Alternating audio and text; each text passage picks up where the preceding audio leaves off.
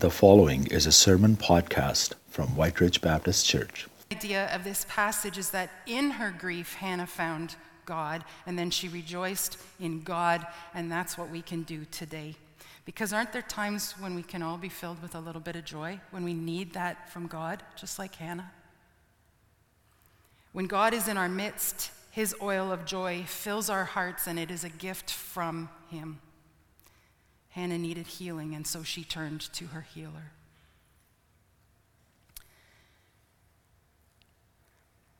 Please don't think that I'm saying there's a simple or easy one step solution to handling our sorrow because I don't believe that. I know that grieving can look different for each one of us, it can look different as our circumstances change. It can feel different for everyone, just as we can react differently to, to shared circumstances. Looking at the example of Hannah, Hannah felt grief because she was childless, and yet her husband Elkanah didn't feel the same way. In verse 8, he asks her, Don't I mean more to you than ten sons? He didn't feel the same sadness as Hannah, even though their experiences were the same. We all experience grief differently. There's not one solution or one step we follow. What I do want you to hear from me today is that we can find our relief from our pain when we lay it down at the feet of Jesus. If there was a one step, that's it. That's the first step. That's do not worry. Lay it down at the feet of Jesus. Because when we do that, he meets us. The psalmist David wrote in Psalm 23 Even though I walk through my darkest valley, you are with me. We can find relief from our pain when we lay it down at the feet of Jesus. You know, it's, it's right to praise God when our desires are met in full, and we know that He is the giver of all good things. We read that in James chapter 1, verse 17. Every good and perfect gift is from above, coming down from the Father but it is also right to praise God and to remember God when we lay our desires down at His feet and He responds to us No, not yet. This isn't the right time. Because it's, it's in those moments, those humble moments, those raw and real prayers, where our deepest desires become God Himself instead of what we've laid down at His feet. At this point in her life, Hannah's circumstances have not changed. She's just finished talking with Eli in the temple. Her reasons for grief are still there. That's the time of the life when she was filled with grief, filled with grief, yet earnestly seeking God. So, before we ever even get into the passage for today from chapter 2, we've actually learned our first lesson from Hannah. And that is when we seek God, we find him. We don't know how much time passed between Hannah's first prayer in the temple in chapter 1 and what we're about to read in chapter 2. But there's context clues that tell us in the passage that something happened, some time happened between her grief prayer and her second prayer of rejoicing that Kevin and Lisa read earlier. In verse 18 of chapter 1, it says, After praying, Hannah went away from the temple, no longer feeling downcast. In verse 19, it says, The next morning she was able to worship. In verse 20, in the course of time, Hannah gave birth to a son. In verse 24, after he was weaned, she took Samuel to the house of the Lord.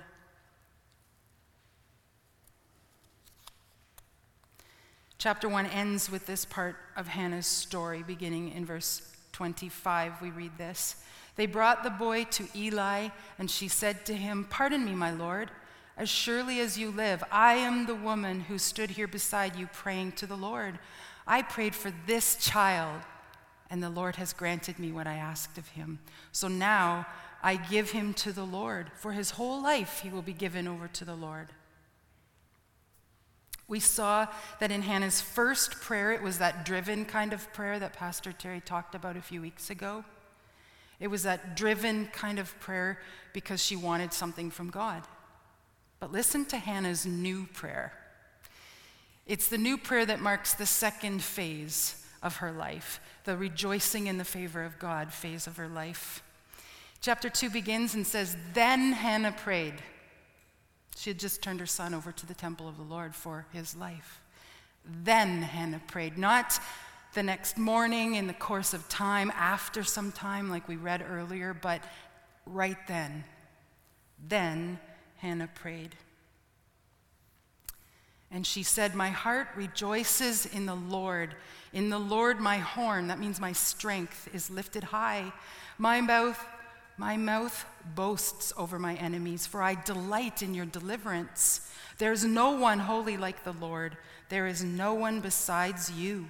There is no rock like our God. This kind of prayer delights in God. Sometime between the grief prayer and this rejoicing prayer, God met Hannah. And God walked with Hannah for a time, healing her grief, bringing her joy. In this second prayer, Hannah did not address her circumstances from chapter 1. She did not pray, My heart rejoices because you gave me a son. She did not pray, I'm so happy you gave me exactly what I wanted. This prayer has a different focus. She's no longer focused on what brought her grief, she's focused on who brought her relief. Let's look at those differences. If we just consider chapter 1 prayer and chapter 2 prayer, in chapter 1, Hannah laid her burdens before the Lord. But in chapter 2, she laid her praise and worship before the Lord. In chapter 1, she was in deep anguish, weeping bitterly and in misery. But in chapter 2, her heart rejoices and her strength is lifted high. In chapter 1, she prayed silently without words leaving her lips. But in chapter 2, her mouth boasts in the Lord. In chapter 1, she poured out her soul. She felt great anguish and grief. But in chapter 2, she sang, There is no one holy like our Lord. There is no rock like our God. Does that sound like a woman who's focused on her anguish and grief? Does she sound focused on how long it took her in that grief to relief journey? No. Because when we seek God, we find Him. This leads us to our second lesson from Hannah's prayer. God changes us. God changed Hannah. In her first prayer, Hannah sought the Lord and she found Him we just looked at the beginning of her second prayer. We can see that she's no longer consumed with her grief. We can hear that she's now rejoicing in the favor of God. But the catalyst for this change was not found in getting what she wanted. Can you see that? The change we see in Hannah came from finding God. God gave Hannah the son she longed for. He did. But Hannah gave him right back to God. Hannah found a new reward because God changed her. This reminds me of something that uh, Pastor Doug has talked about before. It's the idea of holding things loosely so that we allow the Lord to have His plan and not our own. Hannah was able to receive the blessing of Samuel from the Lord, and then she was able to turn him back to the Lord without holding him so tightly. She didn't forget about God. She was able to receive from God and then give back to God. That's open handed receiving and then open handed surrender. Hannah's relationship with God was worth more to her than the blessing she had received in Samuel. That's what mature communion with God looks like. I'll say it again Hannah's relationship with God became more to her, was worth more to her than the blessing she had received. And that's how God changed Hannah. Because even back in the Old Testament, Hannah served the same God we do today. She served the three in one God God the Father, God the Son, and God the Holy Spirit. And we can see that God in Hannah's story. We can see her relationship with God the Father the Almighty God who Elkanah and Hannah went to worship in the temple year after year. We can see God the Son who met Hannah with his love and his comfort in her time of need. And we can see the Holy Spirit who interceded on Hannah's behalf to bring rest to her soul. Because Hannah served the same complete and whole, holy God that we serve today. The God who asks us to pray, not because he doesn't know what we want, and not so that we can somehow change his mind or his will to that of our own, but so that he can change our hearts and our minds to know him more. Because when we're changed by God, he replaces our weakness with his strength, and he replaces our desires and our timing with his own. We don't have to change before we meet God because it is God who changes us. That's how we find Hannah as she moves from grief into relief, rejoicing in the favor of God. And it is here where we find the next lesson from Hannah's prayer. We've seen it already. God is worthy to be praised. God is worthy to be praised because of who he is. And we learn about who God is when we seek him and when we grow in him. We can learn a lot about who God is by learning his names that are listed in the Bible in various places. Last Christmas, our family um, took the month of December and we studied the names of God. I think we did that as a church as well.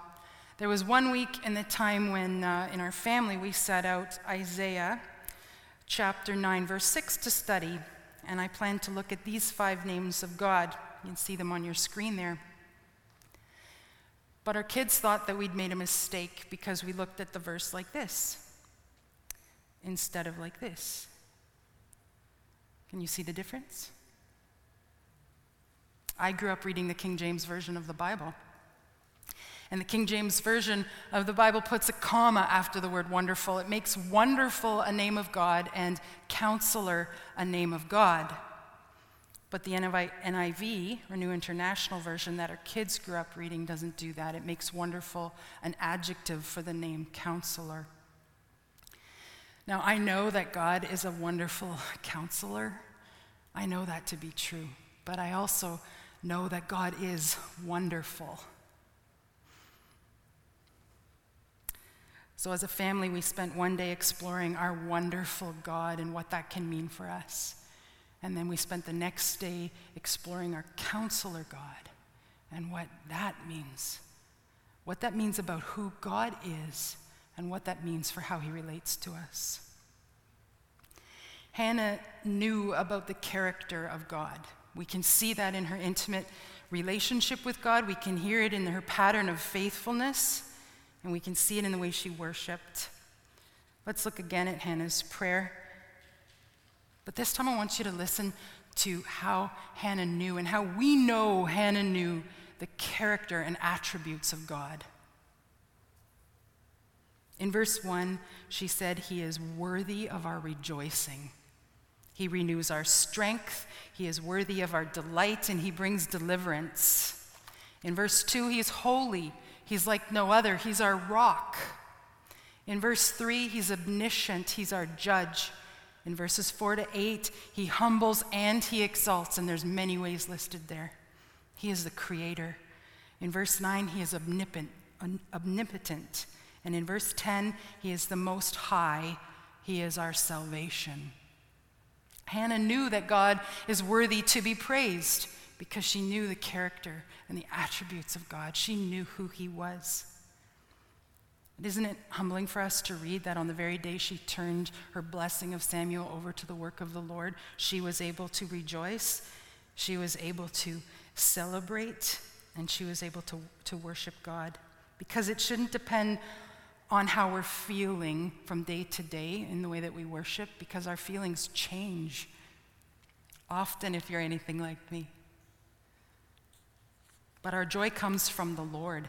And Hannah rejoiced in her rock, the st- strong, consistent, steadfast, unchanging, almighty God. Our God is worthy to be praised, not just because of what he's done, but because of who he is. That leads us to our final lesson from Hannah's story. God is our reward. That is who he is. Drawing near to God is a recurring theme. We see it uh, in lots of ways throughout the Bible from beginning to end. And it's, it's not always called drawing near to God. Sometimes we hear it as walking with the Lord, that kind of thing. And, and so I just want to look at a few of these examples. In Genesis, we read that Noah was a righteous man and he walked with God. In Psalm 119, we read that your word is a lamp to my feet and a light to my path. In Proverbs 3 5 and 6, trust in the Lord, acknowledge him, and he will make your path straight. In Micah 6 8, walk humbly with our God. I think Hannah did that. In the Gospels, Jesus said to his disciples, Follow me. And they did, and they learned from him, and they walked with him, and they grew to know him more and more. In Colossians 2, verse 6, it says, As you have received Christ, so walk in him. And in James 8, in James 4, verse 8, it says, Draw near to God, and he will draw near to you. The same scriptures that talk about us drawing into a relationship with God tell us a truth that we can't miss. We just heard it in all those different scripture examples. And that truth is that God is present. God is walking with us. He is the reward for seeking Him that we just read earlier, at the beginning of the service, in fact, from Hebrews 11, verse 6. Don't you think that Hannah would have heard the story of the Israelite God, the God who promised to be with his people wherever they go? Of course, she heard that story. It would have been passed down from generation to generation in story form. And although we don't know for sure what Hannah's ancestry is, we know what Elkanah's is. We know that Elkanah was an Israelite. He was a descendant of Ephraim. So at the very least, at the very least, we can be sure that as an adult, married woman, Hannah knew that God was with them wherever they go. That's the very least. But the passage we just read about Hannah doesn't describe her walk with God in words or terms like the very least. It describes Hannah's deep relationship with God, a pattern of faithfulness that showed her intimate walk with Him. God is near to us, and He is our reward. When we seek God, He cares for us. There's another beautiful picture, and we can find that in Isaiah 40, verse 11. It says this he tends his flock like a shepherd. We read Psalm 23 earlier. I think Amy did from the stage. He tends his flock like a shepherd. That speaks to his relationship and his guidance. He gathers the lambs in his arms and he carries them close to his heart. That speaks of his love and his care for us. God is present and God is our reward. Drawing near to God is not necessary because he's somehow so far away from us. But it is necessary because when we seek the Lord, we find him and he rewards those who seek him. Hannah's life story shows us that God was always near to her, and not just in her rejoicing in the favor of God time of her life, but also in her grief. God was her reward, and God was near to her. In verse 5 of chapter 1, it said it was the Lord who closed her womb. God was near to her. In verses 19 and 20, it was the Lord who then gave her a son.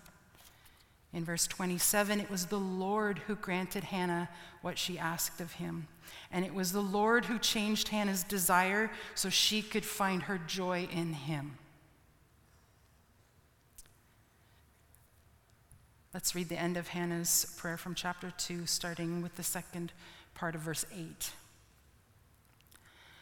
For the foundations of the earth are the Lord's, and on them he has set the world. He will guard the feet of his faithful servants. But the wicked will be silenced in the place of darkness. It is not by strength that one prevails. Those who oppose the Lord will be broken. But the Most High will thunder from heaven. The Lord will judge the ends of the earth. He will give strength to his king and exalt the horn of his anointed. It's the Lord who gave Hannah those words to speak, those words of God's power and his judgment and his wrath, and that prophetically speak of what is to come, because at this time in history, Israel didn't have a king. They had a priest or a judge who was Eli and who would eventually be Samuel when he grew up. So when Hannah spoke the words, He will give strength to his king and exalt the horn of his anointed, she was prophesying words of wisdom and of the coming of Jesus Christ. Hannah's pattern of faithfulness led her to the reward that God offers each of us. For without faith, it is impossible to please Him. For whoever would draw near to God must believe that He exists and that He rewards those who seek Him. The reward for seeking God is finding Him and all His glory, His attributes on full display. We heard that from the pulpit a few weeks ago from Pastor Terry. Because without faith, it is impossible to please Him. But with faith, we can draw near to a holy God who is worthy of our praise. With faith, we can walk with God who is conforming us into the image of His Son, Jesus Christ. No matter who we are, no matter what our situation is, our hearts can rejoice in the Lord. Our strength can be lifted high, just like Hannah. And it's okay if we don't feel that right now. It's okay if our joy hasn't come yet. It's okay if we're walking in the valley, that darkest valley, like the psalmist David spoke of in Psalm 23. Remember Hannah's first prayer, her grief prayer? She wasn't praying out of a heart of joy in that moment. She was praying out of her darkest valley, and we all will go through them. Hannah knew, though, that we don't have to feel joy already before we turn to God. That's a deceptive concept because it's not what the Word of God says. The Word of God says that joy comes from the Spirit of God, and we read that in Galatians chapter 5. The fruit of the Spirit is love, joy, peace, patience, kindness, goodness, faithfulness, gentleness, and self control. And it all comes from God. Jesus himself said in John 15, when we remain in his love and we obey his commands, the joy of the Lord is in us and our joy is made complete. Doesn't that sound like drawing near to God? Our joy is made complete in our relationship with God, and He is our reward for seeking Him. We started our time together with this verse today. That mighty oak was once a little seed and it needed to be planted and it needed to be watered. It needed sunlight and protection and it needed to grow its roots out strong to bring support from any harsh condition that came its way. It needed care in order to grow into that mature, tall, mighty oak tree.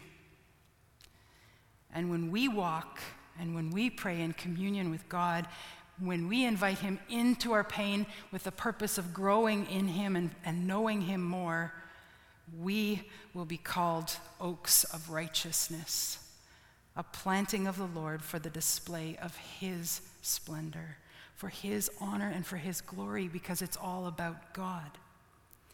And these lessons that we have looked at today have come from the Word of God.